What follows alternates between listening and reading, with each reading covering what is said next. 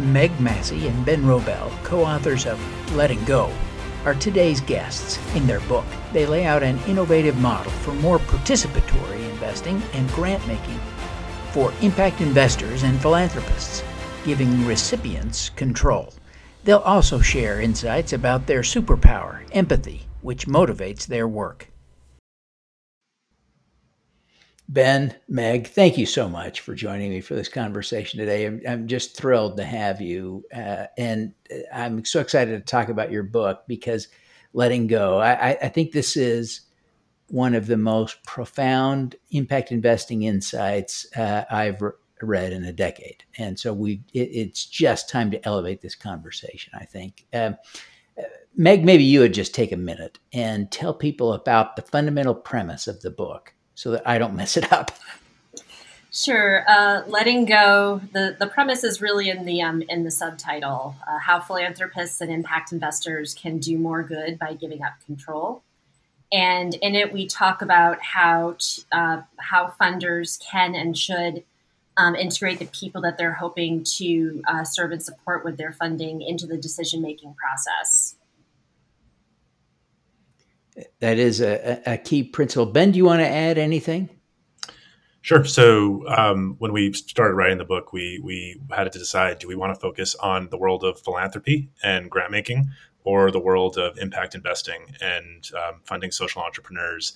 And we we made what may have been a foolish decision to focus on both. Could have been two books, but um, you know the two worlds are very different. Often, people who fund nonprofits and people who fund social entrepreneurs aren't necessarily speaking to each other or learning best practices from each other.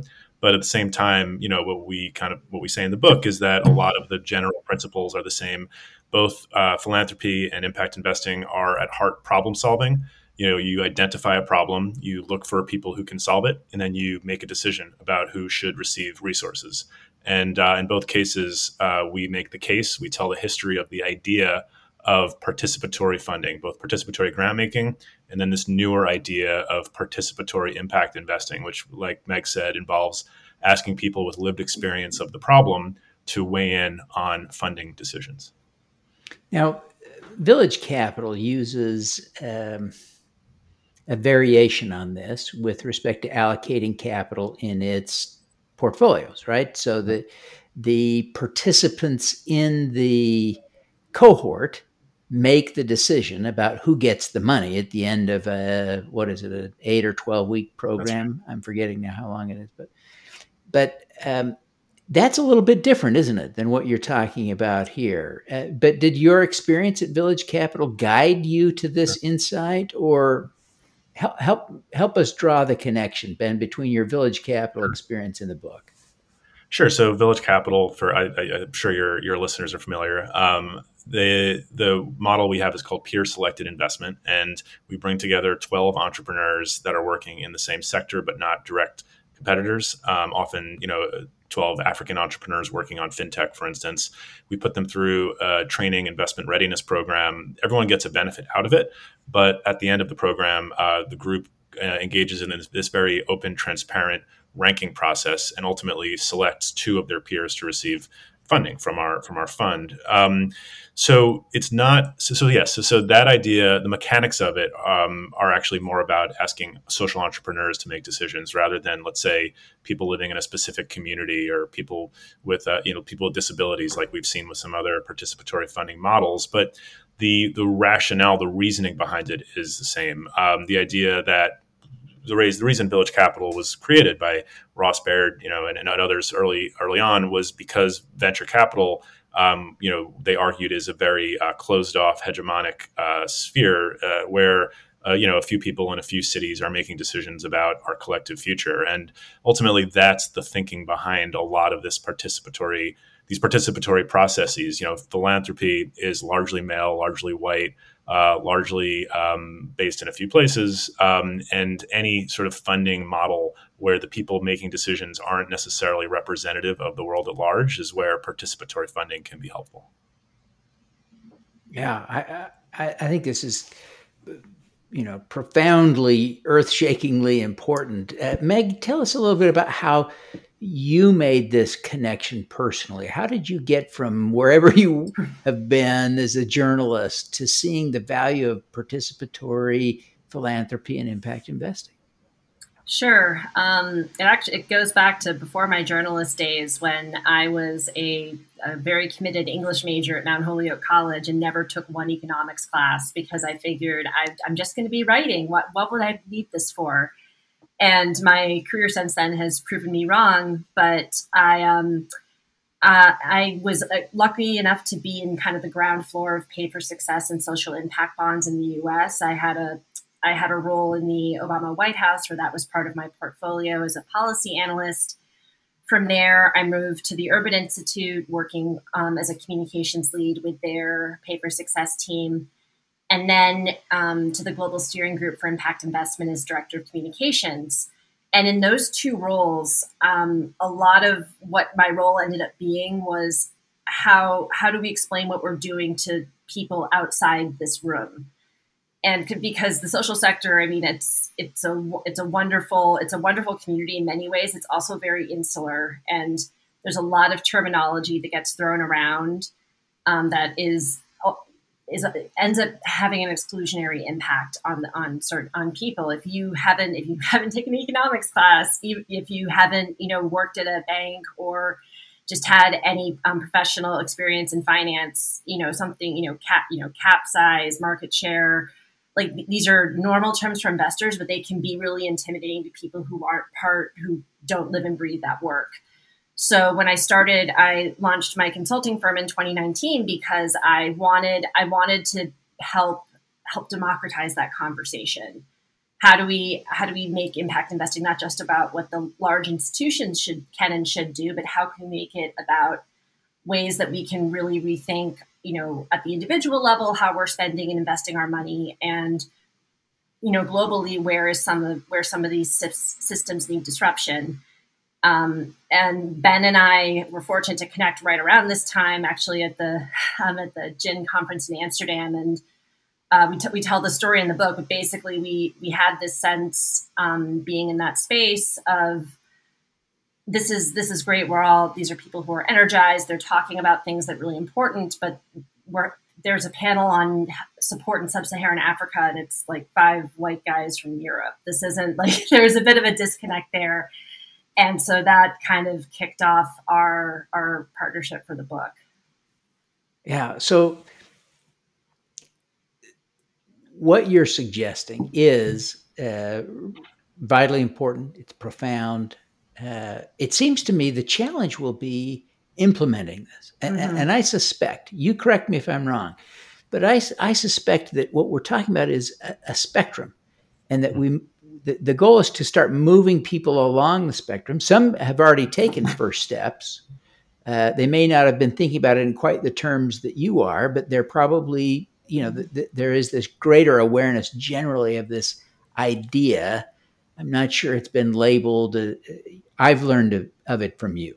Uh, and mm-hmm. I like to think I've got my ear to the ground. So I think you've you've really sort of invented some new language and some new concepts, but in a vague sense, the idea has been out there. So, um, how do how do you recommend? And Ben, maybe we can start with you. How do you recommend people begin implementing these principles in their patterns of? And maybe we could ask you to tackle uh, impact investing. We'll ask Meg to maybe talk about philanthropy. They're a little bit different, and just to break it up a little bit. But but but but how do people implement this in their investing strategies? Sure. Well, um, we like to think of the the spectrum maybe on its side like a, a ladder, um, and there's this image we we use uh, the ladder of participation. Um, and essentially it's a it's a way to make the abstract concept of are you involving community members less abstract and essentially there are nine rungs but it can be simplified down to three um, at the very bottom there a, a process is not participate at the very bottom you have a process that's not participatory. It's uh you know you simply make a decision and then move, move on with your life. Um, up in the middle of the ladder is what we call consulting. Um, sometimes it is uh, just worse. It's maybe token listening, uh, where you're saying, "Hey, we're going to hold a community meeting. We're going to invite folks to join a Zoom and, and weigh in on sort of our investment strategy." But ultimately, there's no teeth to that. You know, we can ultimately, the funder can ultimately make whatever decision they want to make. At the top of the ladder, the top rungs is true participation, and really the distinction there it, it, goes beyond listening and it is uh, it means that there is a, a mechanism in place for um, community members for people with lived experience to um, to have a vote on on a decision. And and just to you know it could it could be a decision about the the vision and the investment uh, thesis for a fund right at the beginning of a fund. It could be a decision about you know how um, how you build a pipeline um, of potential investments. Um, but probably in its purest form, it's going to be a decision about who you invest in. And so uh, we can give some examples over the course of the interview, but we've seen um, advise we've seen advisory boards um, that have a real vote on on funding decisions. Um, we've seen um, inviting, you know, putting creating one or two seats for uh, people from a community on an investment um, panel. Um, but ultimately, it is uh, yeah, it's it's a really tactical. It's basically creating rules of the game that ensure that there's accountability. Yeah, um, and just to add to that, one of the challenges with um, I think with investing of becoming more participatory versus philanthropy, which I'll uh, get to in a moment, um, there's there's a bit of a misnomer that uh, that impact investing grew out of philanthropy because of the names involved in, in coining the term back in um, I believe 2007. But really, um, it's traditional finance, right? It's been impact investing has largely been about what you're investing in and not how you're doing it. That process, and there's a lot of you know top down. You know, there's a lot of non participation baked into some of that decision making which is also baked into traditional investing. So there's we can speak about this more, but there's um, there's an opportunity there to kind of um, flip uh, you know flip that on its head. Um, on the philanthropy side, uh, the best way to get started, um, well, we will. I'll start by pointing everyone to a resource, uh, participatorygrantmaking.org. This was um, one of the really exciting things to come out of the the pandemic uh, Brad and I were interviewing different participatory grant makers around the world. Um, they started a Google group, which then turned into a Slack community, which went from those dozen people to now over 700 members around the world. Um, and participatory grant making is when, again, the community that would benefit most uh, from the funding has a say in in what gets funded. And there are, we identified two uh, types of participatory grant makers um, ones that are more issue based. Um, the Disability Rights Fund is uh, one that we profile and talk about quite a bit in the book. Um, and they grew out of the need to uh, ratify the UN Treaty on the Rights of People with Disabilities in multiple countries around the world, where you know even on a you know you're talking about language barriers, geographic barriers, um, Plus, within the disability community, there's a ton of diversity. So those that was only going to work if there was hyper local strategies. And uh, so the Disability uh, Rights Committee they spent several years designing a process, but basically the um, they have a decision making board that is made up 50% of traditional funders who fund this work and 50% disability rights activists from around the world who are selected by a a third party organization for people with disabilities, and they um, are intentional about how you know shuffling people out every every couple of years, trying to get you know a mix of disability um, and other intersecting identities, um, and that might be that that might be the most straightforward, like kind of in its purest form. There are also um, uh, on the on the issue side, on the place based side, when you're talking about literally a geographic community there's examples um, like the Brooklyn Community Foundation, which led a very um, a very intensive process to identify what uh, the very the residents in Brooklyn, which is an incredibly diverse borough. I was kind of surprised reading about it, but it's I think has something like more people, bo- more countries of birth represented than anywhere else on the world. It's something like that. It's um, amazing. Um, and they went to all those different communities, asked them, "What do you want to see from your community foundation?" And they created a participatory grant making program to fund some of their work around um, housing and infrastructure in the city. And in that case, the um, there's a committee uh, made up of residents that makes the decision, and their their board of directors still has to sign off on it. Which you know we don't necessarily like that as participatory grant making if you're a purist, but um, in that case, they signed they have said yes to everything, including a um, including a nonprofit that was kind of going to battle with a developer, and the developer had friends on the board. Was you know, there there was a very if if they had said no, we're not doing this one, it would have been very clear why. But they they kept their word. Oh, good. well, these are really uh, important concepts. One of the things that I uh, am engaged with and kind of passionate about is crowdfunding. And investment crowdfunding is proving to be different than a lot of other sources of capital in that uh, women and minorities are getting much closer to their fair share uh, from crowdfunding, investment crowdfunding. It, it is proving to be quite different. Um, it seems to me it also has an inherent participatory nature to it, right? So if you were uh, you know, a, a, developer wanting to do, do a project in an African American neighborhood, uh, at least the people in the neighborhood, if you're using crowdfunding, would have an opportunity to invest in it. Have you looked at, and I apologize for not finishing the book yet, but have you looked at crowdfunding as a mechanism for participatory impact investing and how to, what be- best practices might be? Yeah, we um, we initially actually had a longer section in the book on on technology and how technology facilitates participation that got trimmed down a lot although we'll be sharing it in blogs and stuff going forward but with equity crowdfunding which is ben knows it's one of my favorite topics um, what's really exciting about equity crowdfunding is the way that it can push at the um, some of those like challenges in traditional finance and make it finance more participatory as a whole.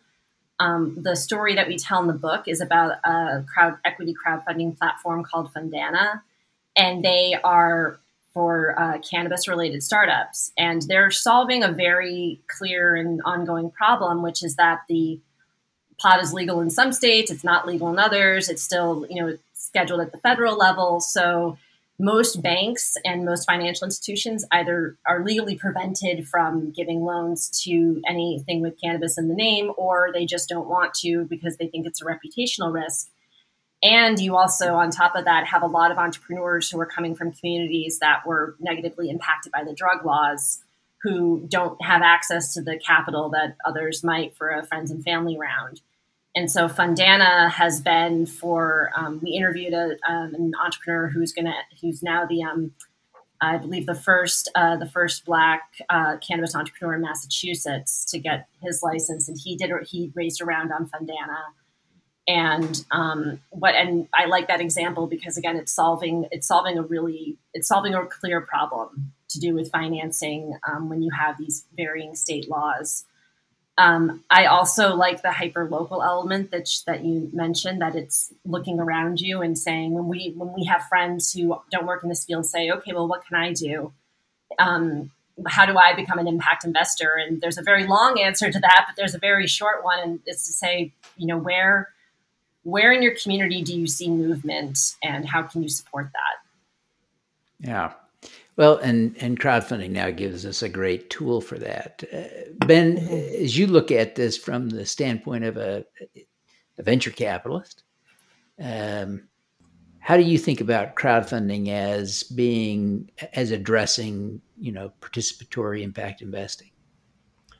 I think it can be helpful um, on the level of small businesses and local community investment. Um, I think when you're talking about just maybe to throw a little cold water on the idea of with venture capital, if you're looking at seed rounds that are now exceeding $5 million, I think it's, it can be hard to get a crowdfunding up, up to that level. But I think that the real gap, like Meg said, is in the friends and family round um, and just getting that early start, you know, letting someone try and fail a few times with the next, you know, an initial 50 to 100K, it can be really helpful there. Um, and I think that what I'm really excited about is sort of mutations and permutations of what crowdfunding could look like. And one of the one of the funds we profile in the book is the Boston Ujima Fund, which is uh, they build themselves, and we haven't disproved it as the the first ever democratic investment fund in the United States. And um, they um, essentially are an investment fund for local small businesses in in um, South Boston, and anyone can invest in um, can put some money into the fund for as little as fifty dollars.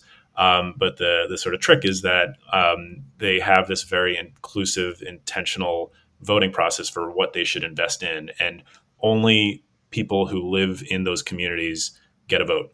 Um, or people who identify as having been displaced from those communities by gentrification, which is which is a nice touch. Um, they also have an inverted capital stack, and I think that when you take that idea of crowdfunding and you combine it with some other innovative financial structures, you can get some really creative and inclusive models for community investment.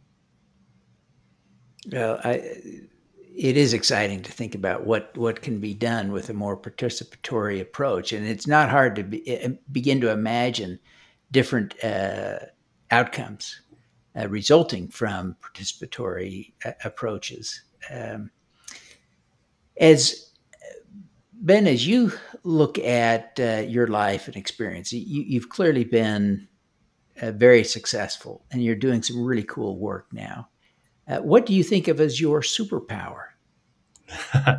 so, um, it's a great question. Um, and also, I, I, know your book. Um, I think that I had a really interesting experience coming out of college. I grew up in uh, you know upper middle class suburbs in New York of New York City, um, and I um, and then after college, my first job, um, I sort of got by happenstance was as um, an intern for the NAACP, the national office of the NAACP, and I quickly became a speechwriter and then the chief speechwriter, and I ended up traveling the country and seeing basically you know on the ground rallies protests activism organizing for you know communities of color. And i was often the only only white person in the room um, which is just not an experience that i think a lot of my peers have ever had. Um, and i don't know how to translate that into a superpower but i think a level of empathy a level of humility understanding that while you know, I have some great ideas. They're just ideas, and there's a lot of other perspectives out there, um, and it's hard to see that when everyone around you looks like you.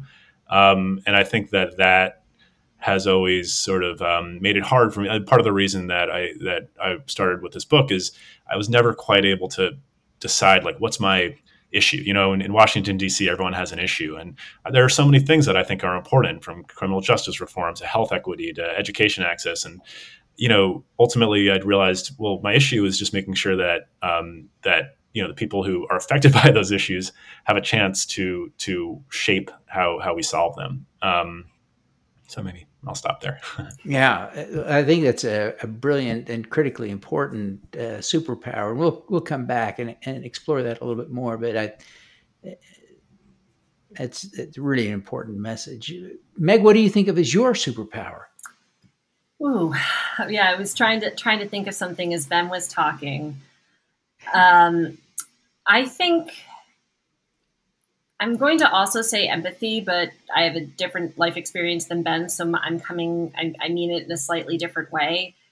Um, I also um, I also grew up in a in a you know upper middle class suburb outside Boston, and never quite felt like I fit in there. And part of that was that there was a lot of very visible um, shows of wealth. And it was one reason why I resisted studying economics. Um, but then, as job after job after job that I was in, that became something so important that that became something central to the job. I mean, at the White House, I was in the budget office, right? You're not you're not avoiding anything there and eventually and i used to kind of have the imposter syndrome of like why am i here what am i doing here this isn't i don't know what i'm doing and the way that i kind of came out of that and found my path to doing what i'm doing now was to recognize that like most most people don't know what they're doing. And just because you just because you you've read a book you great you've read that book you have some knowledge you don't have all the answers.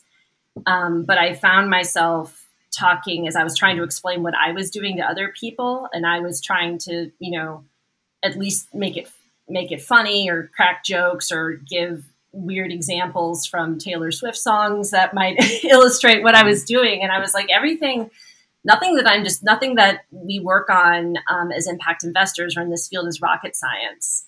It's just a matter of telling the right story. And when, you know, when Ben and I met and decided to write this book, it was really felt like, you know, all that storytelling led up to telling this you know one story in book in book form and hopefully we can continue doing that because i think yeah i see my superpower as having having that ability to help people tell their stories.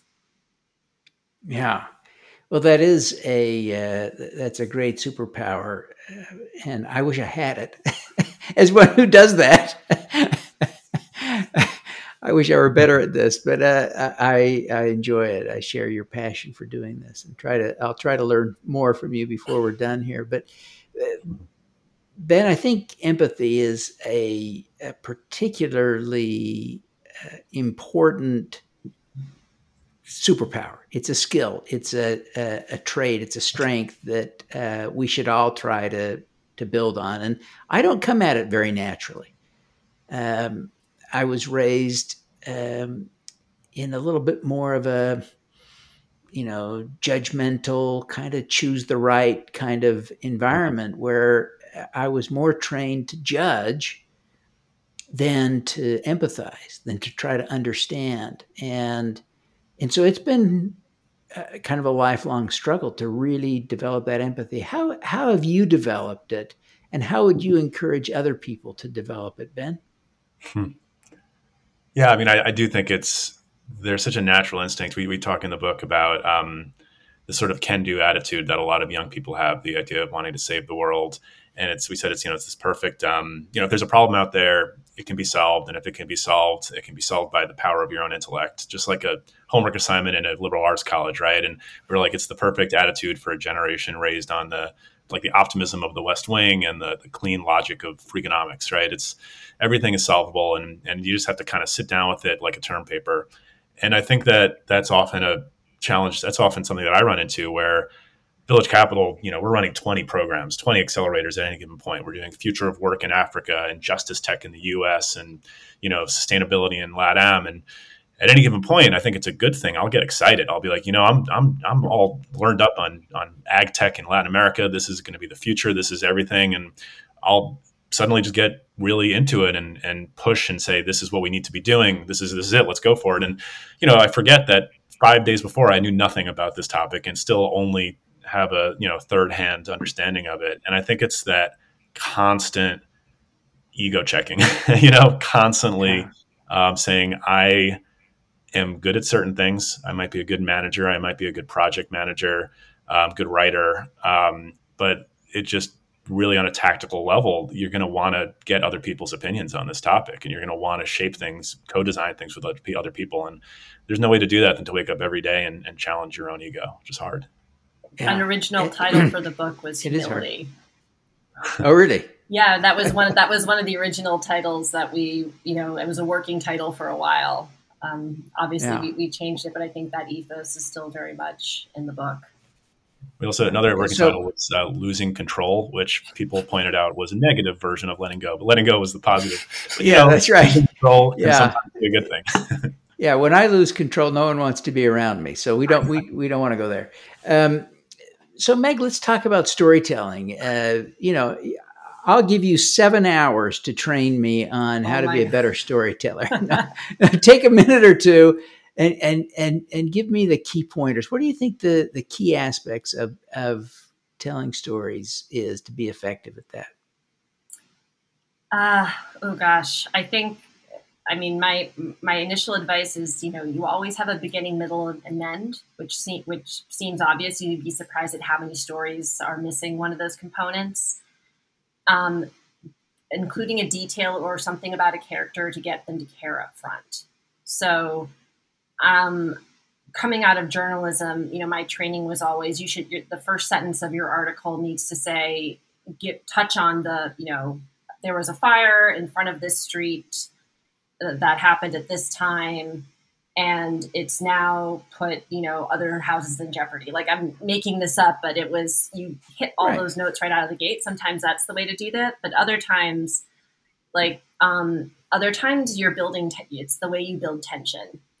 Um, and in this example, you're talking about it from get. Uh, you know, there's a fire. There's lots of tension. When it's not something as you know, rah rah as a fire, you have to figure out what's what's the tension that I can build, and how do I release it later, later on in the arc of this story. What are the questions that um, that I need to answer? And one thing that I've um, one thing that I've found challenging as a storyteller that I'm still working on, even though I've been doing this for a really long time, is knowing how much information to share and knowing when to share it.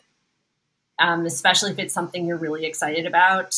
Uh, I, my other superpower is going off on random tangents, and Ben has pulled me out of so many Wikipedia rabbit holes that had nothing to do with whatever we were looking up at the book, but it was such a cool story. And um, so, so finding a way, um, finding an finding an arc, finding a focus, but finding ways to build that tension. What keeps us reading thrillers or watching TV shows is they build up what's going to happen, what's going to happen, and then they either tell you or they don't. And usually that's when you get the cliffhanger episode. And the best stand-up comics, the best writers for television, they they just mastered managing that tension. So with a title like Letting Go, um, we were trying to introduce a little bit of that with what letting go of what exactly? Why are we letting go? Wait, isn't philanthropy already letting go when they give away money? We were trying to introduce some questions, not enough to overwhelm the reader and say, I don't know what it's about, but enough to bring them in. Um, we opened with a story about Mark Zuckerberg at the premiere of the social network because if you're not a huge finance geek, that's a much more accessible place to start.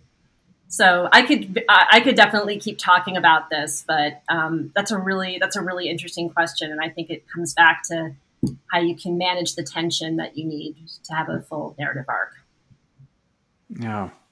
Well, Ben, as we think about empathy, it, it, seems to me there is a direct application, and you alluded to this before, but I think there's a, a direct application for empathy in trying to do more participatory investing and philanthropy. Why don't you color that in for us just a little bit?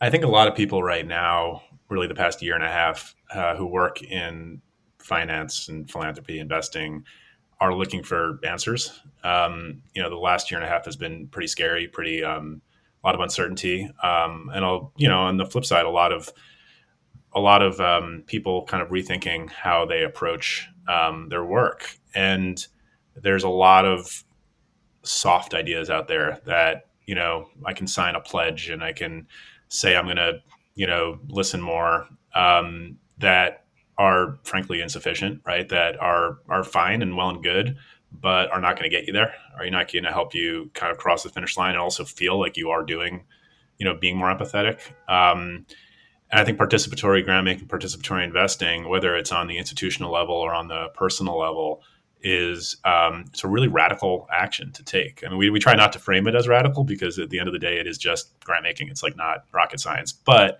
the the empathy part of it is radical. The idea that although my job might be grant officer, I am going to choose to outsource my job. Um, and um, that, I mean, we could go on, but like that's it. If you can do that, and it, not to say that it, we can get into it, it takes probably six to twelve months to divide, design one of these processes, and it's a whole process. But if you can, if you can start the process of of testing that out, piloting that for yourself, that is a radical act of empathy.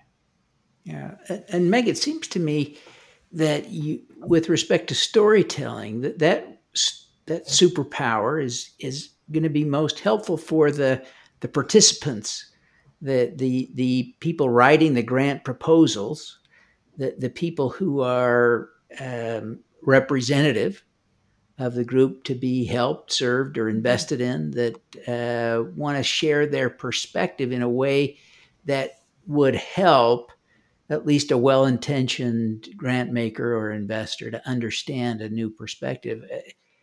Any advice for those folks on how to tell their story in an effective way to connect with the grant makers and the and the investors? Yeah, one, um, you know, just recently we uh, published a post on our on our we have a Medium channel, and we wrote about uh, the um, uh, funding for abortion rights because of what's happening in Texas, but we also um, wrote about several of the women's funds, many of which are participatory. And there was a comment from one of the activists um, who was dissatisfied with traditional philanthropy and sought funding from Frida, the Young Feminist Fund and her comment, uh, I'm paraphrasing, was, you know, the traditional philanthropy did not speak our language. They were asking us these questions about things that didn't matter to us or the work that we were doing. We didn't understand why we were being asked them. They wanted us to have, you know, a, a truckload of documents, and we were a new organization. It just she, but she kept the thing. She basically said they don't. We don't speak the same language um, I think storytelling is a universal language, and the question is how to fit that in, how to align it, how to align um, align the need for storytelling among uh, funders with participants.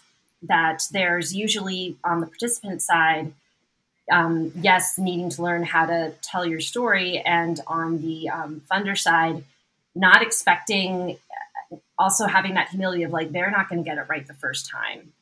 Um, when Mama Cash, uh, which is one of the women's funds that uh, that made the transition to becoming fully participatory, and they found that their staff, rather than kind of being grant analysts and making all these decisions, they were facilitating um, the process of having their current and former grantees uh, review applications and vote, which was the participatory process they agreed on. They were given so they were given this role and they were also trained in how to do it. Um, we've had conversations with others in this field that you know there is a wrong way to do participatory grant making, and that wrong way uh, is, among other things, just saying, "Okay, here you go. Like, pick a pick a grantee, any grantee. Like, have fun." And if no one's reviewed grant applications before, then uh, it, that's not it's not it's not going to go very well. So it's how do we build capacity in one another and I think storytelling can be can be a way to do that, but I think it starts with that. It starts with building trust on that individual level to um, and understanding that we're here to uh, both the philanthropy and the um, and the grantee are there to support one another. Yeah, yeah. Well, I think that's that's critical.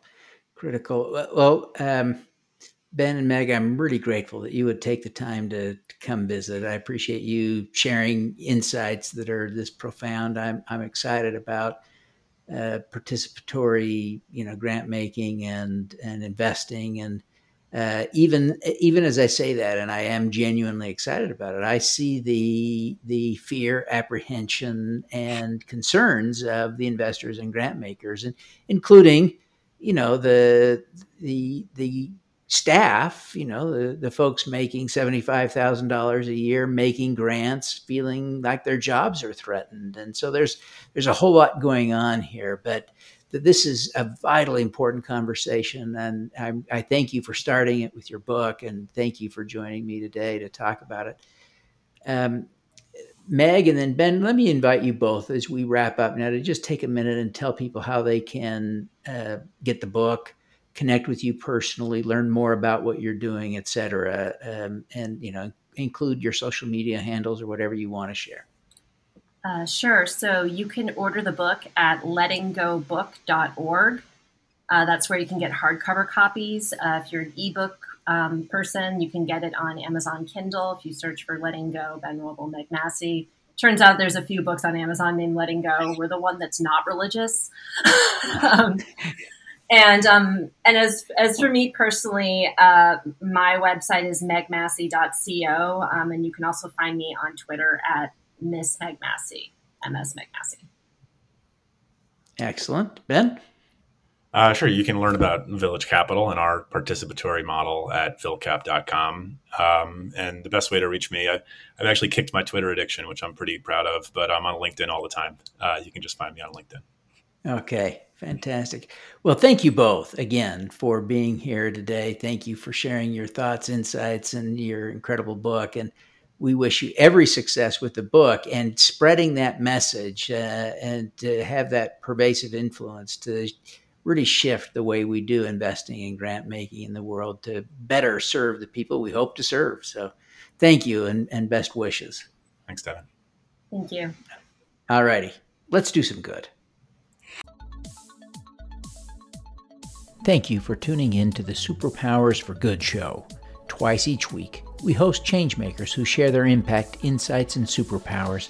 Don't miss another episode. Subscribe today at superpowersforgood.com.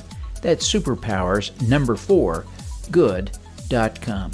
Be super empowered. Get your copy of the book Superpowers for Good as an ebook, audiobook, paperback, or hardcover edition via your favorite online retailer. Interested in having me speak to your company, organization, or association? Visit devonthorpe.com. Then let's talk. Now, keep using your superpowers for good. Together, we can reverse climate change, improve global health, and eradicate poverty.